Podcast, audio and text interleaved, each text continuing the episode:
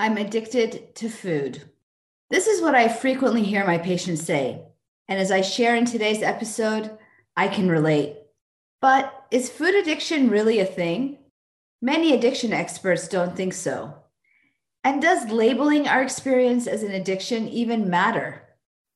On today's episode of Health Bite, I will be talking about the neuroscience of addiction and how this knowledge can be applied to modify our own consumption, whether that is food, alcohol, smartphones, shopping, or any other dopamine stimulating thing.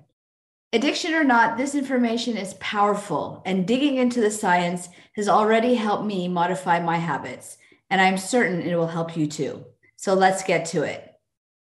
Hi there, and welcome to Health Bite, the podcast created to provide you with small, actionable bites towards greater mental, emotional, and physical well being. I'm your host, Dr. Adrienne, and today we are talking about the fascinating science of dopamine. Whether you find yourself overeating chips or chocolate chip cookies, going for that second or even third glass of wine, or unable to put down that smartphone, this episode is for you. I think I'm addicted to food. Is this a thought you've ever had? It is something my patients often express, but is food addiction really a thing? Many addiction experts would say no, but whether it fits the true definition of addiction might be irrelevant if that's our experience. And the science behind addiction might be insightful nonetheless. So, what is addiction anyway? A look at the Webster Dictionary defines addiction as, quote, a compulsive, chronic physiological or psychological need for a habit forming substance, behavior, or activity having harmful physical, psychological, or social effects, and typically causing well defined symptoms such as anxiety, irritability upon withdrawal or abstinence. As an aside, my husband this week brought home a box of thin mint cookies the other day. I had a flashback to a night in medical school when I literally consumed an entire sleeve, yes, an entire roll of thin mints while pulling an all nighter for an exam. I was going to kill him when he brought it in. And then he reminded me that our youngest child has never had a Girl Scout cookie. That may be considered child abuse. So I acquiesced. I'm not sure I was addicted to the cookies back then. I'm not sure I ever went through withdrawal by not eating them. But that desire to go back for more and more and more despite the feeling of feeling sick, I don't know. Food may not be considered a drug, but there's something to be said about our desire to dig in over and over again into something despite our best judgment. Despite the fact that in the long run, when done repeatedly, it can cause disease. I think in the case of alcohol or cigarettes, it's easy. We can unequivocally call it a drug and clearly see the addictive nature of the substance. With food, it's a little bit different. We need it for sustenance, we need it for survival, but the mechanism of use can be the same. In fact, it is the same, meaning that the thing that drives us to eat more, drink more, smoke more, sex more, scroll more is all the same. And understanding that drive is important to learning how to change our behavior. At least it was for me. Enter dopamine. Most of you have heard about dopamine, but here's a little neuroscience 101. So, our neurons or brain cells speak with each other through chemical messengers called neurotransmitters, which pass information from one brain cell to another, from one neuron to another. Dopamine is the neurotransmitter that promotes the feeling of reward and pleasure. It's also the signal that drives the feeling of desire and motivation.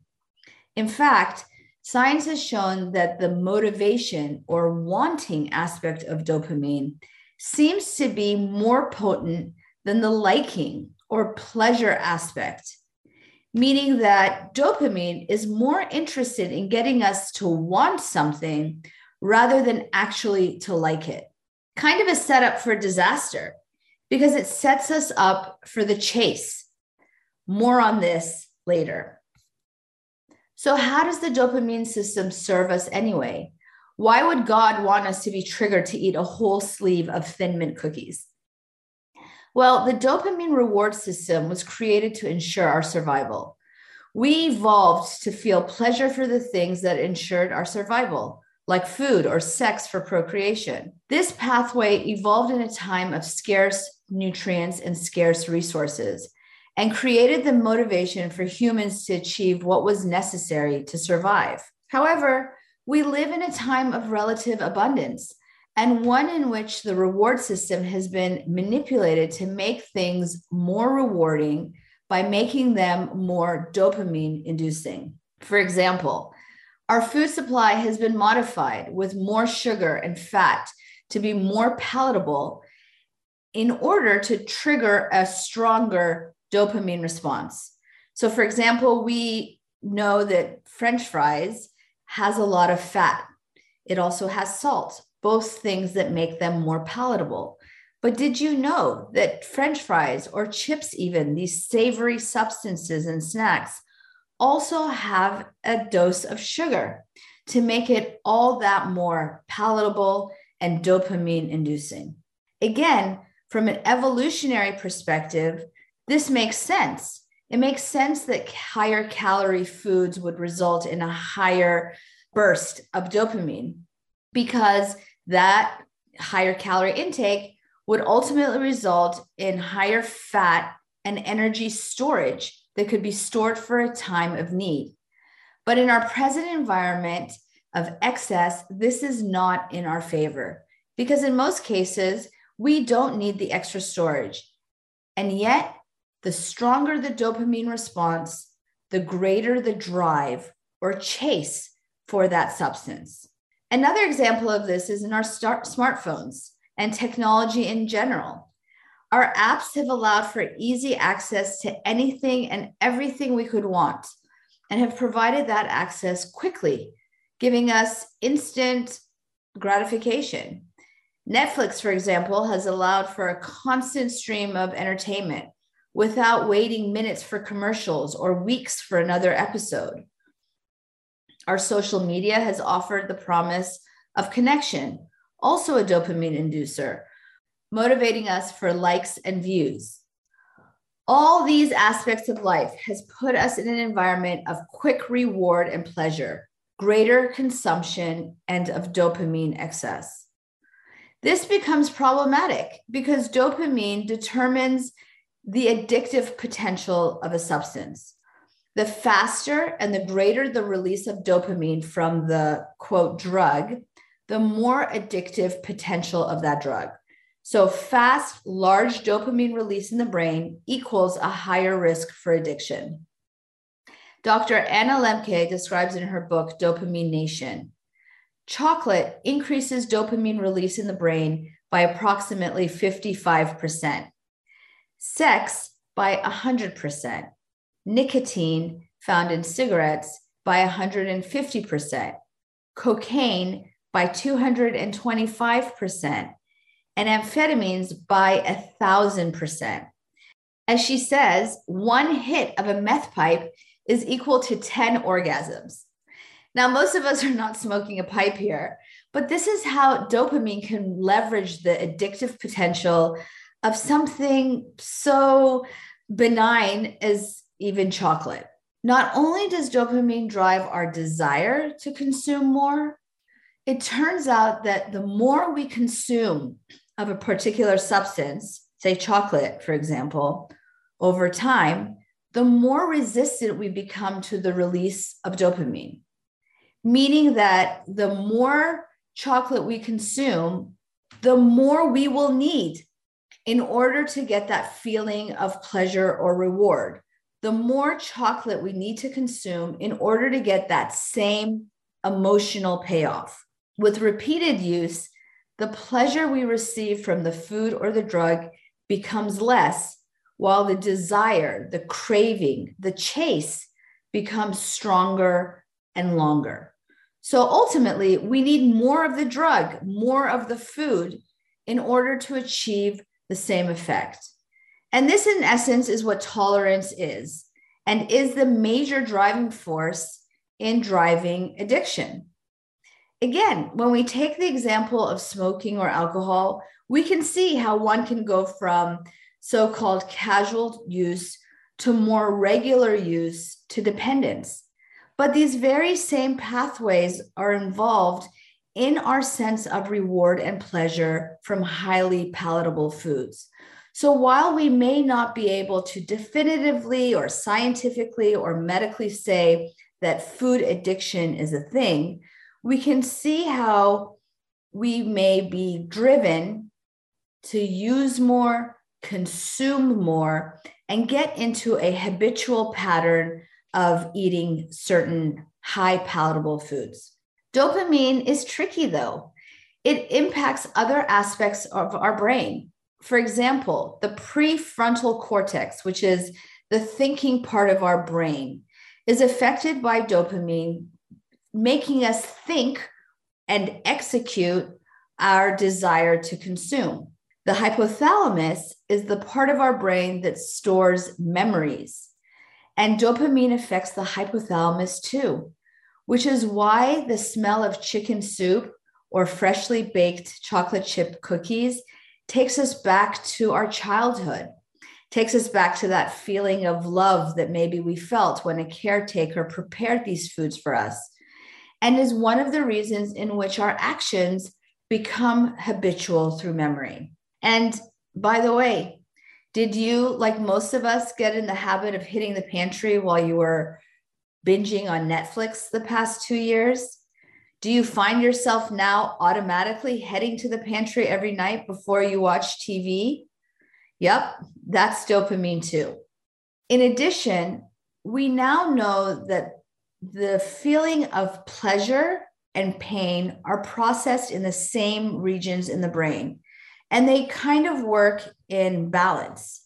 So when we experience or take in a pleasurable experience, again, we release dopamine. The more dopamine released, the more pleasure we feel. However, our bodies seek homeostasis or equilibrium or balance. So every time we experience pleasure in our bodies, our body tries to achieve homeostasis or balance by tipping to the side of pain thereafter. Every pleasurable experience comes at a cost, which is an equal experience of pain afterwards. You may recognize this as the crash after a sugar high or the depression that comes after the initial buzz of alcohol. With prolonged use of any substance, our capacity to experience pleasure goes down while our susceptibility to pain increases. This is best demonstrated in opioid use. So, opioids, which are used to manage severe pain, it has been shown that with prolonged use of these substances, the pain reducing effect of opioids goes down, while an individual's baseline perception of pain goes up. In fact, prolonged opioid use shifts the pleasure pain balance so that users have a greater sensitivity to pain as compared to non users while losing their sensitivity to the pain relieving properties of the drug. Finally, addiction has been shown to result in a deficit of baseline dopamine. So we all release dopamine in a myriad of situations. And in one study, it was shown that heavy, prolonged use of high dopamine releasing substances resulted in a baseline dopamine deficient state. When they looked at brains of healthy individuals compared to people who had an addiction and stopped using their drug of choice for two weeks prior to the MRI, their brains or the brains of the addicted individuals revealed little to no dopamine compared to healthy controls. So the thought being that this chronic use of whatever it is, the addictive substance, suppressed the normal physiologic levels of this pleasure inducing neurotransmitter called dopamine. Now, again, I know for most of us, we're just talking thin mints here and Cabernet, not opioids or meth pipes. But can you see how, on a smaller scale, our environment has been manipulated to take advantage of this reward pathway and increase our consumption overall? It's not far fetched. But the good news is that we're not beholden to dopamine. If you feel like you've developed a consumption problem, be it with certain foods, wine, screens, social media, binge watching TV, consider a detox. Challenge yourself to one month or even two weeks away from your quote drug. Consider clearing out your pantry of the temptations or deleting the apps from your phone or going dry for a month. If it seems like it's something you can't avoid altogether, try to moderate by limiting use of screen time, for example, to evenings or limiting alcohol use to the weekends.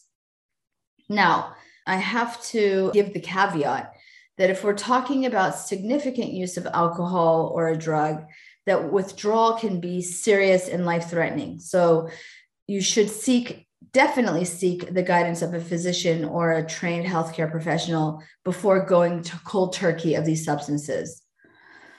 But know that even in the absence of a true addiction, you may start to feel irritable by not getting your fix.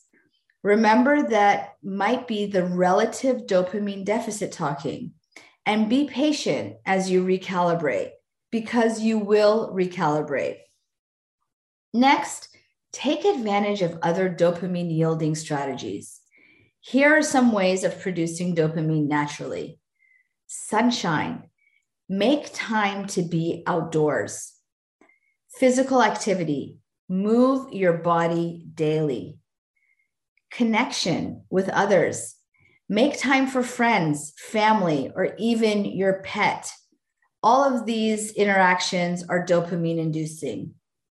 Meditate Meditation does boost dopamine levels. Listen to music, get good sleep. Sleep deprivation has been shown to reduce our dopamine sensitivity and eat well.